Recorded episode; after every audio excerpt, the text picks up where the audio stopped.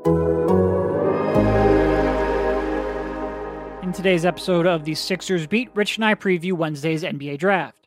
From Tyrese Maxey and Cole Anthony to Desmond Bane, Tre Jones, Malachi Flynn, Tyrell Terry, Immanuel Quickley, Kira Lewis, Aaron Nesmith, and many more, Rich and I go over who we think the Sixers should target with their draft picks, focusing on, on the 21st, 34th, and 36th picks in the draft. One quick note we do not go over some of the recent transactions in the NBA or the rumors that James Harden could be interested in the Sixers. We focus entirely on the NBA draft. We will have another pod later in the week for those other moves. Enjoy the podcast.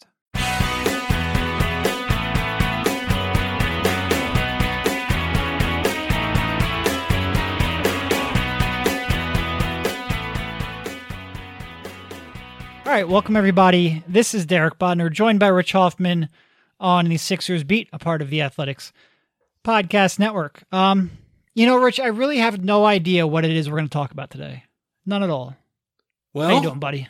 I- I'm doing okay, man. It, the uh, I am bracing for what is going to be one of the crazier NBA weeks in a while, and you know we will see. You know, we are taping this on Sunday night. You know, there are James Harden rumors now. W- whether we get those type of fireworks, you know, blockbuster trades, regardless, the amount of activity with trades opening up on Monday, draft on Wednesday, free agency on Friday. This is uh this is going to be a whirlwind. Yes, it is. Um, so you sort of laid out some of the immediate dates, but we have a lot more dates on the schedule coming up as well. So December 22nd is opening night. This is all from Adrian Wojnarowski of ESPN. Uh, the All Star break is March 5th through 10th.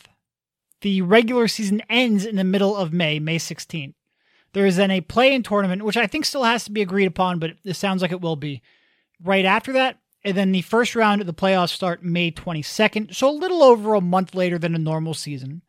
Uh, you have the conference finals June 22nd and the NBA finals July 8th. So again, you're you're talking about a month difference, give or take, on a 72 game schedule. So that's sort of like the overall um, what we're looking at. It is, you know, on the one hand, it is a little bit ambitious because it feels like we're still, I mean, it doesn't feel like we are still in a very strong pandemic, the strongest it's been since this whole thing started. Uh, the, the details on the fans and seats will come, but it, a lot of this comes down to, you know, they wanted to be done by the time the Olympics came around. This is the best they could do to get as many games in as possible. We'll see what that means for fans. What is it? Bums in seats? Bums it- seats. Bums in I- seats. Yeah, it's th- that'll be interesting. Do you have this feeling that I felt like you know the months of May and June we were sitting there talking about can they pull off this bubble thing? Can they uh you know, can they keep everybody healthy? I, I felt like there was a lot of public health talk at that point. Uh, now we're like yada yadaing teams traveling.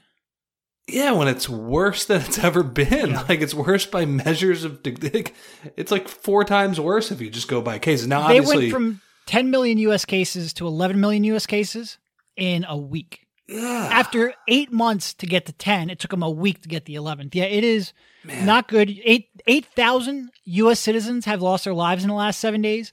Like, we do not have this under control at all. I get you can't pull off an entire full season in a bubble. That's not realistic. No. Uh, we will see what the eventual decisions are made with fans in the stands. Um, but yeah, it is not. This is not the the way you wanted to see this pandemic. Not not that any of this has been the way you wanted to see it, but the last last couple of weeks, the last month has not been um not been good on that front. All right, I- let's I- move. wait, I don't want to be like Debbie Downer either, too, because we're about know to talk about and trades and draft. and you're you know. talking about a pandemic, but yeah, Yeah, and that's you know that's cool. And all. I just man, I am not looking forward to you know reporting on like oh this player has COVID and he's out for no, two weeks. That's gonna suck, and it's something that we have seen in uh in baseball and football, and yeah, I'm just I'm just not looking forward to that. Okay, let's get to the fun stuff then. All right. Well, real quick, uh, the there have been salary cap projections. This year is going to be a flat tax, so everything is pretty much the same as it was last year.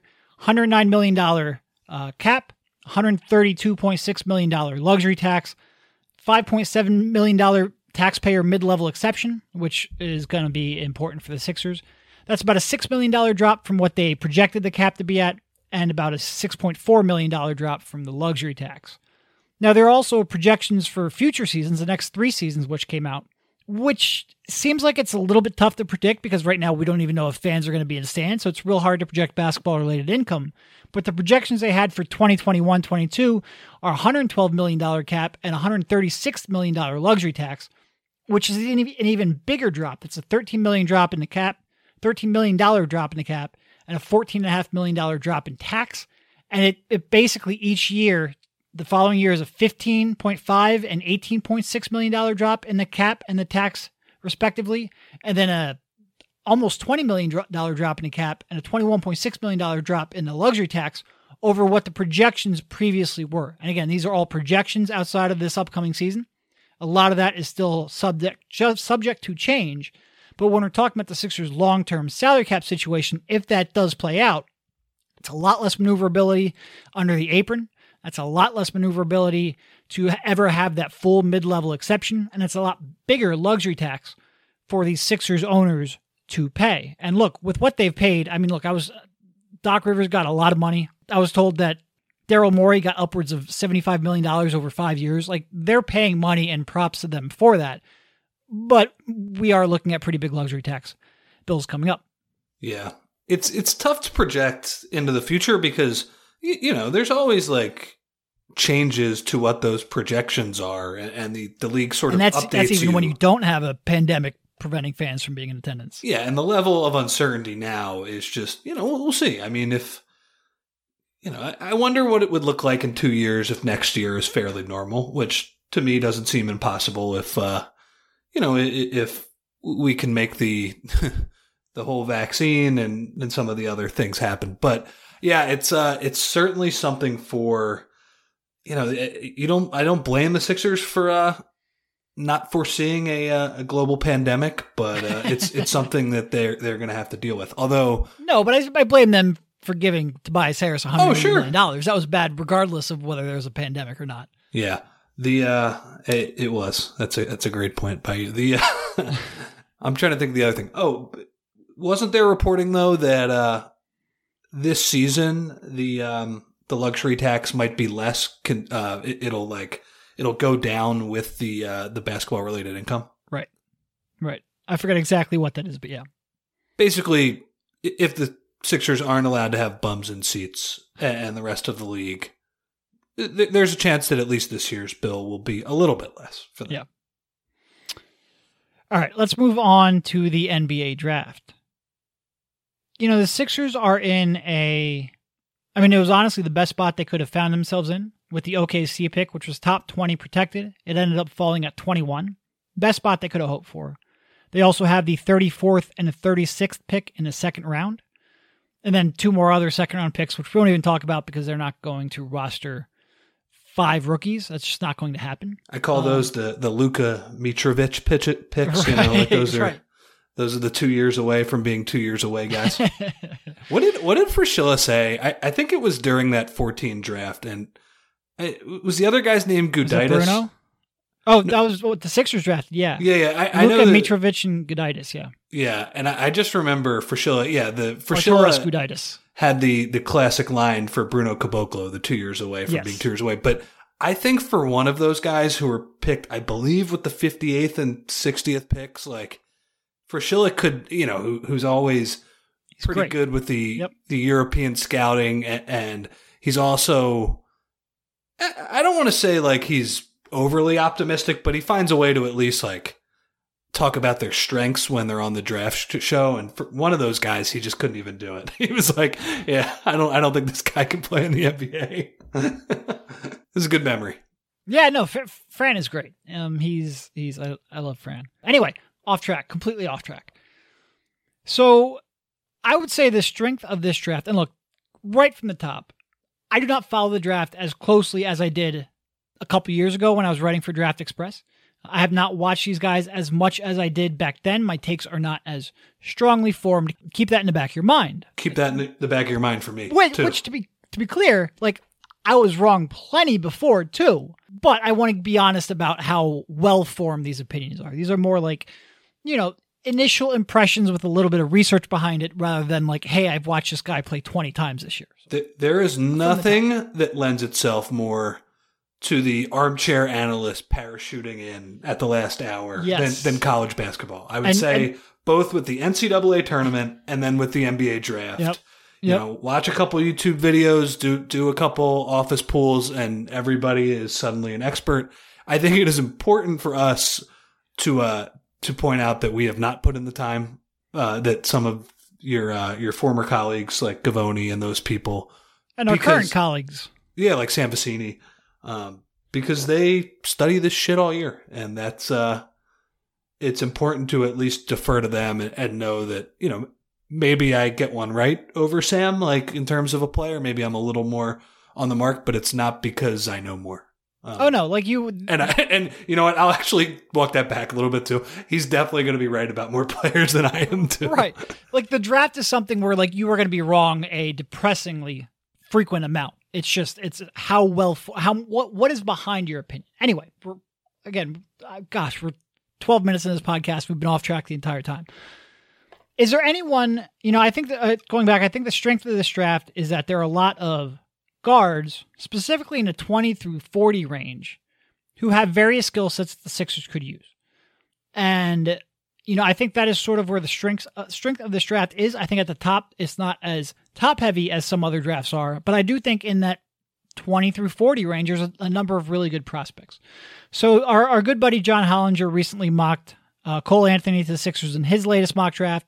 Sam Vecenie will be coming out with another update here in the next day or two.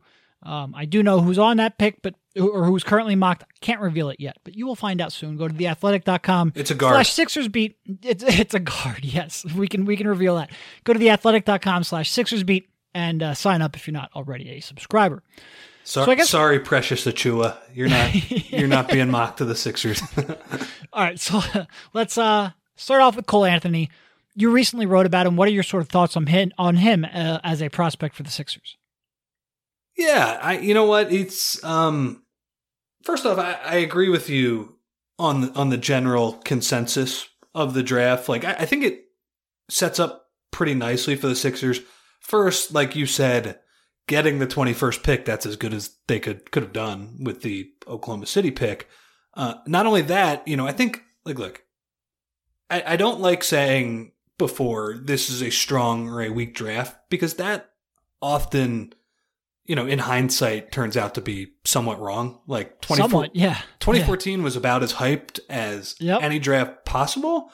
And, you know, that there are two stars from that draft, but, you know, one of them was Jokic, who was picked in the second round. And, you know, in the lottery, you had all of these guys who everybody thought w- was going to be all stars. Only one of them hit. Luckily for the Sixers, it was their guy.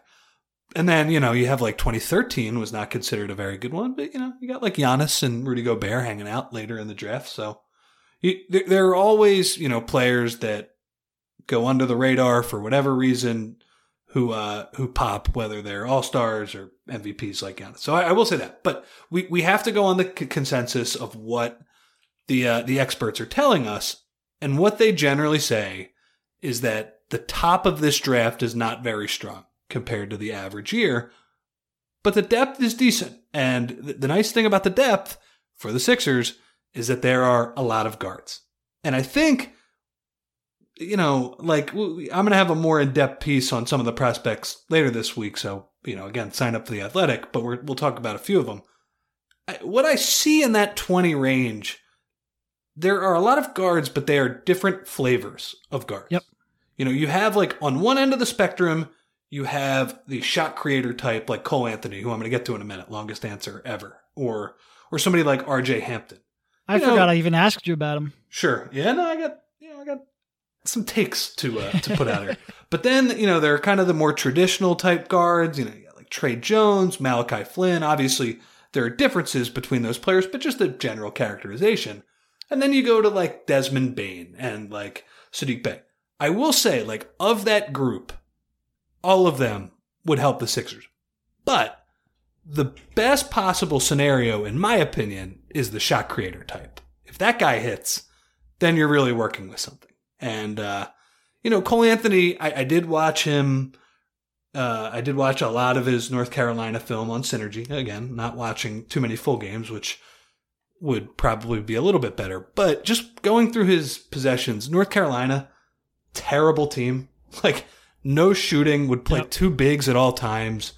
Really garbage, spacing, no creation. So many times they would just toss him the ball with like eight seconds left on the shot clock and say make a play. So I will say like he was in a, a terrible situation and that helps explain why his numbers were awful.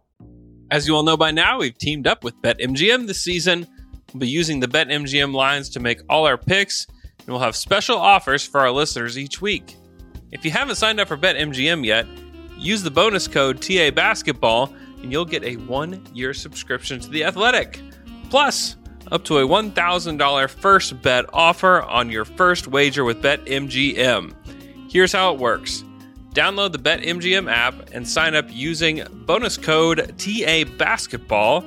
Make your first deposit of at least $10. Place your first bet on any game. Claim your voucher for a one year subscription to The Athletic.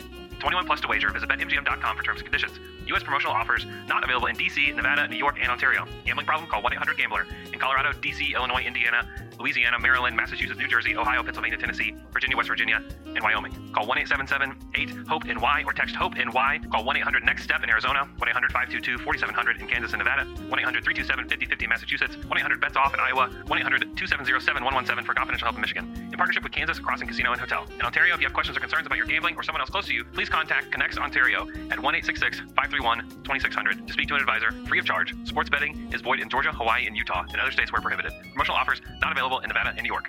Don't forget, if you haven't signed up for BetMGM yet, use the bonus code TA Basketball and you'll get a one year subscription to The Athletic plus up to a $1,000 first bet offer on your first wager. And the I team. got I got real Jaylen Brown vibes watching him play, and not not that they're the same player because they're clearly not, especially defensively. Like you're talking about one guy with elite defensive tools and the other guy with like a six four wingspan. They're in, in a completely different stratosphere.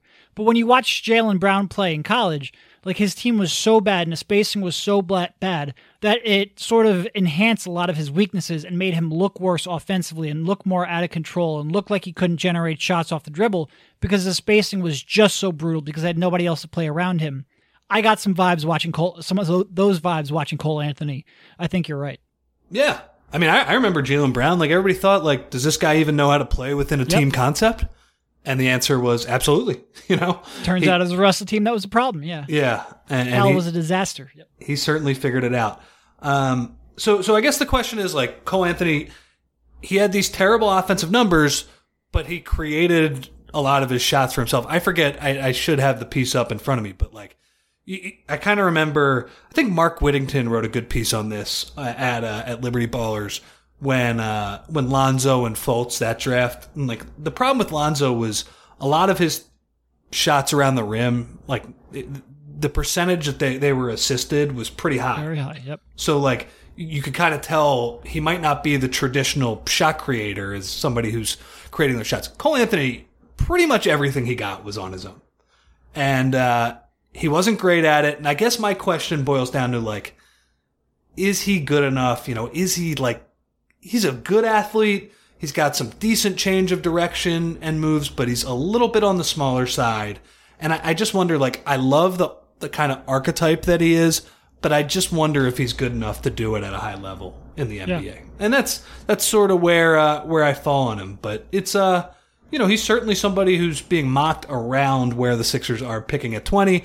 He's somebody who, uh, it should be noted, coming into the season was one of the best players in high school basketball. Like Yep. he was projected to be a top five pick almost. Um, you know, I, I do kind of recall Daryl Morey placing some value into that, like some Yep. analytic value into that. I, I can't like completely remember. I, I tried to look it up and couldn't exactly. No, I mean he was he was like the Nike Skills Academy. He was really really good, and he was going up against some really good players too. So I think when you combine that with how well he played in environments like that, along with how bad of a situation UNC was this past year. I mean, look, you hear UNC and you probably think a good, well run team like that floor spacing on that team was as bad as any what you would call quality program, and they weren't a quality team this year. They were as bad a poor floor spacing as you could possibly find. And I do think that, you know, look you look at his, his numbers around the rim. You look at his, you know, he shot I think 35% from 3 but only 38% overall from the field. He struggled to get really good looks inside the paint. And part of that, you know, I don't think he necessarily is an elite level uh, read and react guy, which is, is maybe my biggest concern, besides the fact that he's only a good athlete, not a great athlete. But I don't think he's like, like an elite level read the defense kind of guy. No. But I think that was made worse because his floor spacing around him was dreadful, because the other options around him were dreadful, and because he had to create so much of his own offense. I don't think, you know, I think his effort is solid. Yeah. You know, defensively, there's a lot of concern because he's, like I said, six three with a six four, six five wingspan, something of that sh- that that in that range. But he tries. He doesn't he doesn't have great physical tools, but he does try on that end. And I do think, uh, you know, I believe in his shot, even though he only shot 34.8% from three. Yeah. Like, I, I believe, like, you can't go under a screen on him. He's real comfortable pulling up off a screen and even from NBA range. And I do think he has some, you know, create off the dribble shot creation in him. My question is, you know, is he going to be able to finish it in, among the trees? Is he going to be able to hold up defensively? And can you grow him as a, a, a passer and a, a shot creator for others? Yep. Definitely has some off ball value. Thought he made some nice moves kind of running off screens. There was this one inbounds play that they uh, they ran a lot and he uh, he kind of ate off of it. Um, just just doing a nice job of like the Ray Allen JJ Redick reading, you know, does the defender shoot the gap? Does he trail me? And, and, and making the right read. I agree with you on the passing. The passing is probably the biggest concern. Just really didn't see a lot of like high level skip to the corner type reads, like barely any, honestly. Yeah, But I mean, he, he's not like a a black hole. It's just real basic, like drive and kick type stuff. yeah. So that that's where I fall on him. Yeah, I think I think my general take on Cole Anthony is if he falls at 21, great. I probably wouldn't invest resources to move up to get him though. Yeah, I mean, I I- I don't think I he would be at the top of my list at uh at 21, but I I also think um like like I wouldn't totally kill the pick either. You know, he's if look if if he hits, he's going to be pretty good. You know, he's gonna he's gonna certainly be able to create offense. He's got a a very nice step back three all Yep. the way to like really deep range. So he's got a chance for sure. All right, so let me because I, I I I said I wouldn't trade up for him. Is there anybody that you looked at that you said like I would really consider trading up to 15, 16, 17, somewhere in that range because I like him that much? The one guy that kind of intrigues me, and you wrote about him a couple weeks ago, Tyrese Maxey, kind of intrigues me a little bit. I think he's got the chance to, I don't know, kind of put that that shot creation mix all together. What, what do you think about him? No, I I I, I like him. Um, he is a, you know, he, he kind of is a little bit of a jack of all trades. Like he wasn't a good shooter at Kentucky, but I think there's a projectable shot there. Uh, he could attack the basket, not elite getting the basket, but he could. He, he certainly had a mentality, body control, touch, uh, spatial awareness to attack off the dribble, and he was a real good. Probably his, his most uh, projectable skill is as a point of attack defender. Sometimes he was a little overly aggressive, but he's good size, six three, decent enough wingspan. I think he can probably defend two positions, and uh, to be able to get something on both sides of the ball with a projectable jump shot and that that shot creation off a pick and roll that you need. I do like him. Um, I'm not sure how much I like him enough to. I think he's going to go well above the Sixers at 21. So I do think you would have to trade up for him. I'm undecided whether or not I would give up real assets to move up to get him. But certainly, if you're talking in that range, I like him more than Cole Anthony, for example. Uh, so yeah, I, I I do like him. I'm just unsure whether you know how much I would give up. It, it kind of depends. You know, I haven't really looked at the the players that are projected to go. I don't know, from like ten to fifteen. Like I, I watched a few games of Alabama's Kira Lewis. Yep. In uh in the summer, Real quick, lightning fucking quick. Yep. Yeah, yeah, he's uh he's got really impressive uh change of speed and direction. And I think the reason I, I started watching him was because I did a Q and A with Vecenie for the site, and that was one of the players that uh, that he was talking about. But it seems like he has jumped up draft boards. He's somebody who I would have a lot of interest in. I guess. Uh, I guess when you ask that question, like, would you trade up? I'm I'm going to put you on the spot. What what are the odds? And this could be for whatever reason, because it's kind of like uh, you know this this draft. What Daryl Morey does in trades and free agency, that's going to affect you know what happens with this draft. So, Sure. in putting you on the spot, what what are the odds that the number one twenty one pick on Wednesday is wearing a Sixers uniform on December twenty second? Ah. I thought I had a, a- a way out. Because if you would have told me, like, oh, are, are they wearing a Sixers hat on draft night? Yes, because the NBA has stupid rules. no, no, no.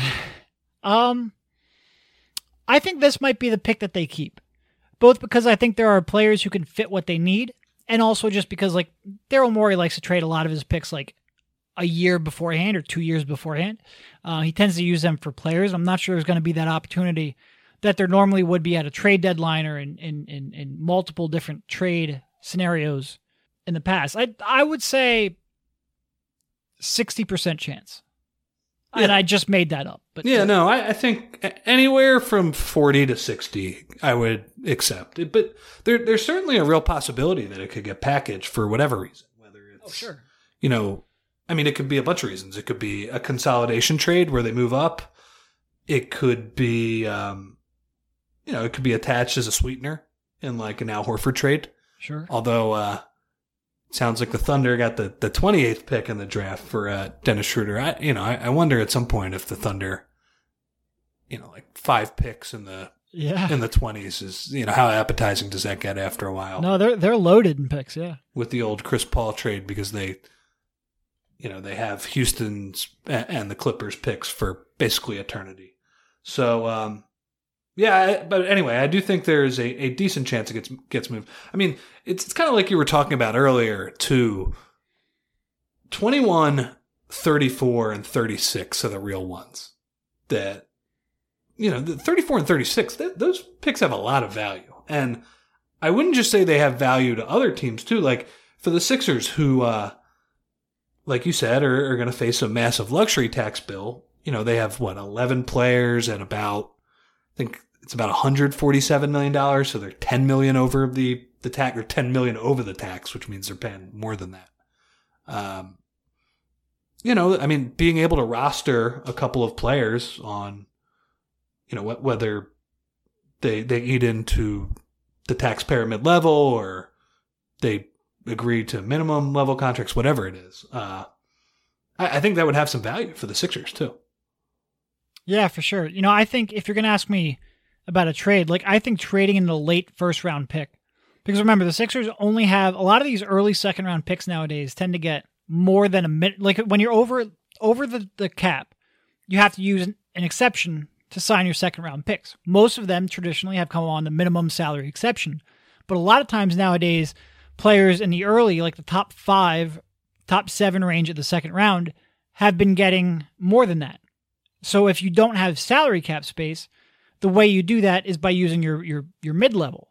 But since the Sixers don't have the full mid level, they only have the five point seven million dollar mid level. Using that to sign a player or two really eats into what you can then do two days later in free agency, uh, which is weird to say, but that's the way that the schedule is going. So I almost wonder if it's more beneficial for the Sixers to maybe package those two picks, move up into the late first round, or package you know that pick and a future pick or wh- whatever it costs to move up into the late first round because then you have a rookie scale contract and you don't have to use part of your, your mid level on a player who might otherwise demand it. Um, so I almost wonder if, the, if a, a late first round pick might have more value for the Sixers just because they have so little flexibility with that mid level. Um, Yeah, and I, I like where your head's at on that. And you know, for a team that might not have the same level of uh, cap concerns, you know, with with signing those second round picks, a- pick late in the first round with, with the way this draft is is judged, that team might think, hey, uh, you know, we'd rather have two swings at this and you know get players of similar caliber because you know I think in a lot of drafts the the difference between I don't know twenty seven and thirty six might not be a huge deal. You know, Oh, yeah. it's kind of like an eye of the beholder type of thing before the draft. And in, in this draft where the depth is is considered to be pretty good, I would say I think Vecenie wrote kind of midway through the second round, so probably right before that 49th pick that the Sixers own. That that's certainly something you could see. Yeah, and um, it might not even be like necessarily to get the guy that you want. Like I said, it might be just contractual where you can get a, a guy with a. Remember, late first round picks, they only have a, a guarantee of like a two year guarantee with then two more options after that. And you're talking about a starting salary of like, what, a little over a million dollars, $1.4 million, something in that range. So these are, are real friendly contracts that, like I said, you just don't have to dip into an exception to, to sign. All right, let's go back to a couple more. You know, when I was asking that question about moving up, two of the guys that I really like, who I would consider moving up for, are forwards, which doesn't necessarily fit with what the Sixers need. But I really like J- uh, Jaden McDaniels out of Washington and Aaron Nesmith out of Vanderbilt. Like I think they are two players who can really be two way players. McDaniels a little more of a, a, a prospect, um, but he's you know great size, 6'10", 7 foot plus wingspan, uh, but who can also defend the perimeter. Uh, he has real multi positional defensive versatility. Not what you need, but I think he would be a good you know development project and a player who you know I always love. I I, I have a thing for forwards who can move on the perimeter and be a weak side shot blocker and grow into a three point shooter. So he is, I think he is one of the ones who could maybe uh, end up overshooting his draft slot a little bit. Like, he reminds me a little bit of a not as good, clearly, and that's why he's not a top top six pick.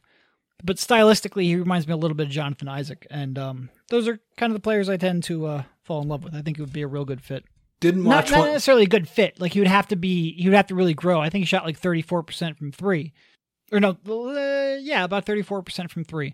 But I think he has a pretty projectable shot, and I could see him improving quite a bit. Didn't watch one second of him because it just seems like he's not the type of player that they need. But to be fair, not. I'm not going to completely criticize them for for going off brand. If you know, hey, look, if if they hit on the pick eventually, you know, you, you draft the best player you can find. Nesmith, I have watched. He is an excellent shooter. Excellent, yeah. Uh, Fifty-two point two percent from three on eight attempts per game. Good size, six six with a seven foot wingspan. Solid athlete, uh, and with him, there's a whole bunch. Like he gets really good elevation on his shot, so you can see that translating. Like he's not going to need a lot of space to get a shot off, and when defenses have to worry about that, that tends to lead to a lot more gravity. Um, he can shoot on the move. Uh, he is a, a a he's just real good all around. Like he's not going to create a whole bunch off of the dribble, but the fact that he can move off of a screen, the fact that you can't leave him on the perimeter, in fact that he has a body type and a willingness to defend, like I think that kind of two way player, again, not necessarily what you would expect the Sixers to do, but I would argue that, look, 90% of what we're going to talk about are guards you can create off the dribble.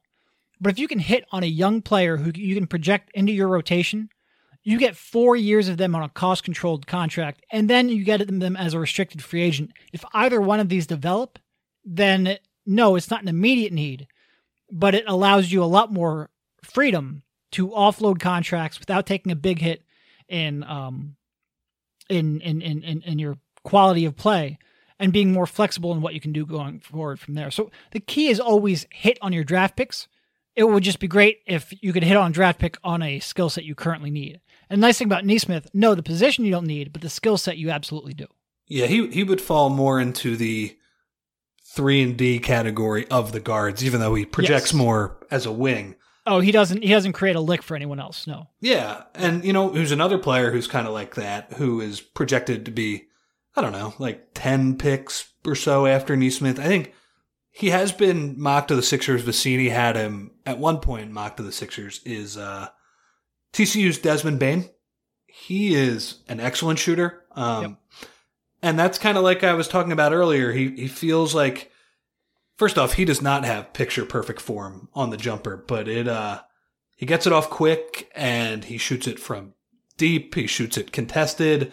I forget what the exact uh, off screen numbers were, but they were awesome for him. Um, and you know, it's funny in, in kind of reading Hollinger and Vecenie and these people, the way that he has apparently aced some of these interviews Yep. with an understanding that he is going to be a role player and what type of role he's going to be. I believe he's mentioned the name Joe Harris a few times, just the you know, the guy who runs off screens and helps juice your offense. He sounds to me like the offensive oriented Matisse Thybulle, which, you know, I mean, sign me up. But, uh, you know, as I said earlier, that player doesn't represent the type of player who could most help the Sixers. But it would, you know, if you're able to hit on that, it would still be a pretty big deal.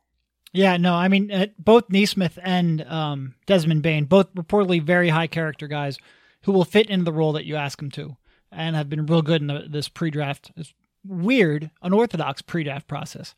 But the pre draft process, I guess, I guess, are real good with Zoom. I don't know. Um, yeah. I the, suck the other guy who's yeah, we we both do. Um, the other guy who's real good as an off-ball threat is Immanuel Quickley. Now he's somebody who doesn't uh, project into the first round. He's more of a second round guy.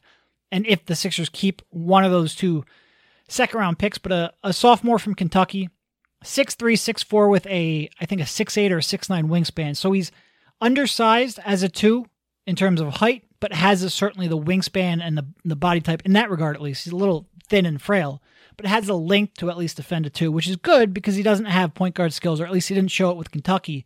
And again, he was he was playing with a pretty good lead guard there anyway in Maxey, but he doesn't have. Frankly, when I watched him, what I did watch, I didn't see a whole lot of shot creation for others. I didn't whole, see a whole lot of feel for the game. But he's the other one who can just come flying off of a screen, is always a threat to shoot. Probably the most like Landry Shamet in this draft. I'm not sure he's quite Landry Shamet's uh, caliber, but I think he's in that mold, and I think he's a guy to watch out for in the second round. Yeah, you know, and the you know whether you're talking about like Cassius Winston, um, you know, I, I don't. I think Flynn probably will be a, a late first round pick, but they will have a chance to select, you know, pretty well thought of guards in the uh, in the 34 and 36 spots if they they do make those picks, and we'll see what uh what Daryl Morey was able to do with Elton Brand in the uh what was it the 10 hour meetings you know i wonder like Yeah. it's i mean it was pretty funny like daryl morey was asked about this at his press conference he was operating all season as if he had zero picks because the Yep. rockets didn't have anything and he basically was like you know like you had to really pay attention to the second round because we were thinking about buying a pick um or, or maybe going the undrafted free agent route which he has had some success with in his career in uh, in Houston. So I'm not worried about him. Uh, I I guess it's good that like with him making the move right away, you don't have to worry about like, all right, do you know anything about this draft? You know, like he was he was actually studying it. And the other good thing too is that whoever the hell has been making the picks for the Sixers the last couple years, they've done, Done a pretty okay. good job. Yep. Yeah, they've you know, like look, it's we're talking about the the single, maybe double swings, and the, the home run swings have been big old whiffs. But with these uh these specific single swings, they've done they've done a nice job connecting in both the first and second round. And most of that staff is still there. Marc Eversley is not obviously, but outside of that, Eversley and Phil Jabour, it's it's mostly the uh, mostly the same staff. So at least for now. So I think that bodes well. So are you touched on What if it was Cat- Phil Jabour this whole time? You know, I mean, it could be. He certainly had a large role in that front office, but there was, um, yeah, we'll see. You mentioned Cassius Winston and Malachi Flynn. Let's throw uh, Tre Jones out of Duke into that mix. Mhm. Who do you like from that? hmm. I think I like Malachi Flynn the most as a as a pick and roll operator, I you know, he is a guy who just ran a shit ton of pick and roll at San Diego State. I like that his team was awesome. That obviously that doesn't always completely matter. He's kind of the, the opposite of Cole Anthony in that respect, and he just just seems to have like a really good feel for the game. Whether that's uh that's hitting the roll man, he certainly can score out of the uh, out of the pick and roll. Tre Jones, I'm a little worried about his shot translating. He is certainly an, I'm, as far as a point of attack defender, he could be really damn good in the Yep. NBA at that. And Cassius Winston is just a, I, I think he's going to be able to shoot it really well in the NBA um, as well. But of those three, I would say from what I watched, I liked Flynn the most. And Yeah. to be fair, like I think the the consensus is that he is being mocked a little bit ahead of them as well. I would say Winston is probably the best pure pick and roll player out of that group. Now, I think Malachi Flynn is different because he's such a threat to shoot off the dribble, but Winston probably has the best feel for a pick and roll, I guess is the way I would phrase it. In terms of using it to get in the paint, using it to create for others, he probably has the most passing out of the pick and roll of that trio.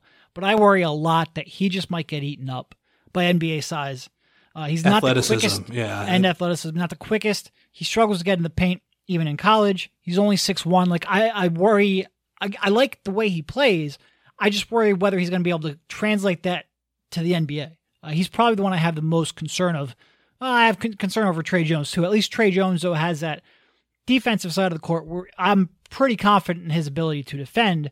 Again, I worry a little bit whether or not he can get all the way to the rim, whether or not he can create consistently against NBA defenders, but I do like him on the other side of the ball more. Flynn is just like he's he, he when he gets going, he is unconscious and you, it's really tough to defend. And again, he's only six two, so there's a little concern there. But the way he can get his shot off and the way he can step back and the, the just the number of moves he has in his bag of tricks, he I, I have the most confident of his shot of those three. And is he the best prospect of those three? I don't know, but I think he might be the best prospect for the Sixers out of those three. Yeah. And, uh, you know, Cassius Winston, he also, you know, he ran a lot of pick and rolls with Xavier Tillman, who's, you know, ma- making him look good too. Cassius Winston also like a guy who's been around in college basketball forever. Yeah. You know, he's like the, the Scottie Reynolds type of, uh, Duke guard X who plays for four years, th- those type of players. And again, I really like him. I really like the way he handles a pick and roll. I just don't know if it's going to translate. Yeah, his his size and athleticism, it, it's a question. Now that said, like if they were to pick him at 34 or 36, I, I wouldn't have a problem with it at all. Reasonable gamble, sure. Yeah. Sure. Uh, all right. Last one. Uh, I think that's the last one out of my list. We didn't talk much about Theo Maledon. On on the one hand, I haven't watched as much on him as I have on the other guys. we and don't also have he that. didn't we don't have he that video. we, we don't. He also didn't pop quite as much to be if I'm being completely honest. Like he seems like a a good all around player, but there's he doesn't have elite athleticism. He doesn't have really creativity or the well, no, he's, he's creative. He doesn't have the aggressiveness you would want, and part of that's he was 18 playing in a pro French league. Um, but he just he didn't pop athletically. He didn't pop in terms of anything he was truly elite at. So I'm really not sure how to project him. And again, he might end up being a decent prospect. I'm just I'm I have less confidence in my evaluation of him. So we'll move on from there. Uh, Tyrell Terry, a guy who's been shooting up draft boards. You talked to you mentioned that article you wrote with Vecenie back in oh geez June, maybe I think. I think it was even before then. Yeah, maybe. I don't Time know. is weird. We've been talking about uh, anyway. Uh, Tyrell Terry, a uh, Stanford freshman, lights out shooter. What do you like about him? Yeah, shooting. You know, I guess I gave it You, away. you gave it away. His uh, and, and he is, I, I would say, of the shooters, he might have. You know, I mean, Cole Anthony. Obviously, like he didn't shoot it at the level that you're going to need to in the NBA, and he has some versatility off the dribble. But like of the super knockdown guys that you know were knockdown guys in college, he probably has like the most on ball, off ball versatility of that Yep. group. Like certainly looks comfortable. It, like if you go under, that's that seems like it's automatic. And Yep. it's you know, it's like it's not the quickest release in the world, but he seems to do a good job in terms of like shot preparation and and moving off the ball. He's he's smooth, man. Like, you know, I like he's not Steph Curry obviously, but he's like, you know, he's one of those smooth type ball handlers. And and I guess the uh the question with him, there's a couple things, and I'm basically stealing Vecenie's takes because he did a an in-depth article on him. I wonder a little bit about like, is he just an off-ball type of of player? Because he's like he's one of those. Uh, I mentioned Lonzo earlier. He he seems like he's not as good of an on-ball passer. You know, like the find the roll man, find the guy in the opposite corner. But he does seem like he is a a decent ball mover. I, I just wonder if you can uh, you can make that work. Now that said, like if you're looking at plugging him into the Sixers offense, like that seems like somebody who Ben Simmons can help cover up his weaknesses a little bit. Yeah. You know, if you were to project it that way. I know uh, I know Mike O'Connor over at the at the Ricky. He mentioned that he's a little bit worried about just like his lack of size and physicality, Oh, yeah. and I think that's that's perfectly fair. Um, but like you know, we talked about the Sixers needing shooters. You know, Vecenie. I remember in his article that he wrote about him. You know, Tyrell Terry, despite not being the most athletic guy in the world, is pretty crafty in terms of finishing around the rim as well. Yeah, I, I think it's mostly like how does he translate to uh to NBA athleticism, but you know, in terms of the skill set, it seems like it's something that would fit the Sixers pretty well. Yeah, I mean, like you said, the, the the thing you like about him most is just the versatility of his perimeter shot, like catch and shoot, pick and roll, screens, handoffs. Like he can, he's comfortable on all of it, and he, he really does a good job of using screens and manipulating the screen to get space, which he needs because he's not the quickest with his dribble. He's not going to create a whole lot for himself in a traditional, as Brett Brown would say, like pound pound system. Like that's just not. It's not. Well, I guess that's more of his post up. Uh, Anyway, we don't need to get back. Um, he's not going to create a whole lot. He's not off the quarterback the gym. isolation. Yeah. So he's going to need to be good at using those screens. He is pretty good at using those screens, which is good.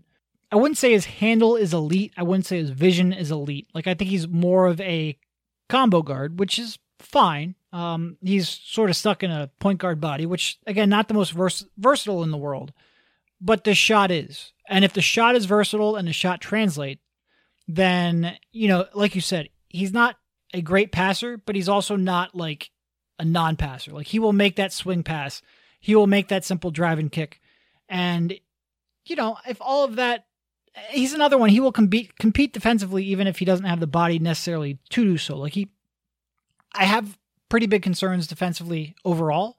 Like he will just get obliterated by screens. Um, and he doesn't really have a frame where you look at and you go, yeah, I can project him out to gain 15, 20 pounds over the next few years. Um, he doesn't have, I think he has decent wingspan for a six one guard, but he's still a six one guard. Like he's not, he doesn't have like crazy long arms or saying, ah, he can definitely defend twos. Like I don't think he has real defensive versatility, but he was at least committed and he was at least paying attention for the most part. So that kind of shot versatility. Um, He's going to have to be of- a lights out shooter though, because oh, 100%. because you're not drafting him for his defense. No, but the fact that he is comfortable on off ball, he can use those screens that he's going to use. I mean, he, I think he is a an option for sure. Would I feel confident 100% taking him at 21? I don't know about that. Um, to be frank, a lot of these people that we talked about, I'm a lot more comf- comfortable with them as early second round picks than first round picks. Um, there's not, you know, I think there's not a whole lot of separation in that 20 range. But I do think, you know, I think my general goal would be take 34 or 36 another another pick in the future or even even maybe the other one in the 30s trade up into the 27 26 range get two of these guys and maybe one of them's like a um, you know Malachi Flynn who's a little more of an on ball maybe one of them's like a Tyrell Terry who's a, a combo even maybe a Desmond Bane who's more of an off ball but get two of them see if one of them works out and see if you can get a, a rotation player out of this going forward like do I look at any of these guys and I say that guy is definitely going to work out? No. That's why they're being drafted in the 20s in a relatively weak draft. But I think there's enough talent, enough diversity in talent, where if you can walk away with two of these people, you have a chance that one of them works out. And that will really help your cap situation going forward, especially given the skill sets of the people we're talking about any skill sets of your two stars. Yeah, I think that's right. Two bites at the apple. Try and get one rotation player, and then uh, and then call it a night. I guess we didn't talk about Poku though. No, I'm kidding. but uh, You want to talk about Nick Batum opting into his, uh, or exercising the final year of his contract? $27 million for Nick Batum. I believe He averaged three points a game. Believe that was a five year deal in the uh, the summer of. I guess Nate Duncan calls them the, the sour 16s, the, the last vest- vestiges of the uh, the 2016 offseason. Yeah, what a what a time that was. the world. Uh, but yeah, we had um, the trade with the the Lakers. Um, Yeah, Dennis Schroeder, who you know I think Danny Green and 28 pick. Yep. who some people I think wondered like is that somebody the Sixers might go after as kind of a lesser version of Chris Paul, somebody who would cost less money too. I think the the problem with Schroeder is he played I don't buy that shot. Yeah, I mean, he just he shot at a level last year that he really hasn't throughout most of his career. And like, look, I love to have somebody who can run the pick and roll at the end of games. I thought him, uh, him, CP and Shai, that closing lineup was like one of the best lineups in the league. He was, he was a big part of the Thunder overachieving last year. I just, yeah, I wonder if, uh, if that shot translates. And now you have, uh, you have Danny Green, who, uh, probably not the, the biggest need in the world for the Sixers, but, you know, who's somebody who, you know, if his shot rebounds a little bit, certainly I think is a more helpful player than he showed in last season's playoffs. Yeah. No, he had he had, he had a down year for sure. Um, Probably doesn't see. fit the uh, what the Sixers need though, considering he uh, a he doesn't really run off screens all that much, and b uh, like they can use dribbly guys. he actually like might not be able to dribble. So that's look. I mean, you can still be a successful NBA player. I mean, he's he's making what 14, 15 million dollars a year, but it is a uh, it is an impediment for sure. There is hope for Batiste then. Yeah, But yeah, it was it was just nice to get a, a, a transaction in the NBA. Like it, it feels real again. And my timeline is so screwed up with the NBA right now. It feels like we just saw the finals, and now we're we're talking about training camp here in like a little over two weeks, and you've got a draft and free agency in between now and then. And uh, it, it finally felt real. Like we're really back into this, which was nice to get because now we have a lot coming up here in the next couple days. We will talk to you again later this week, recapping the draft, previewing free agency. But thank you, Rich, for jumping on, and we will talk to you soon. see you, man.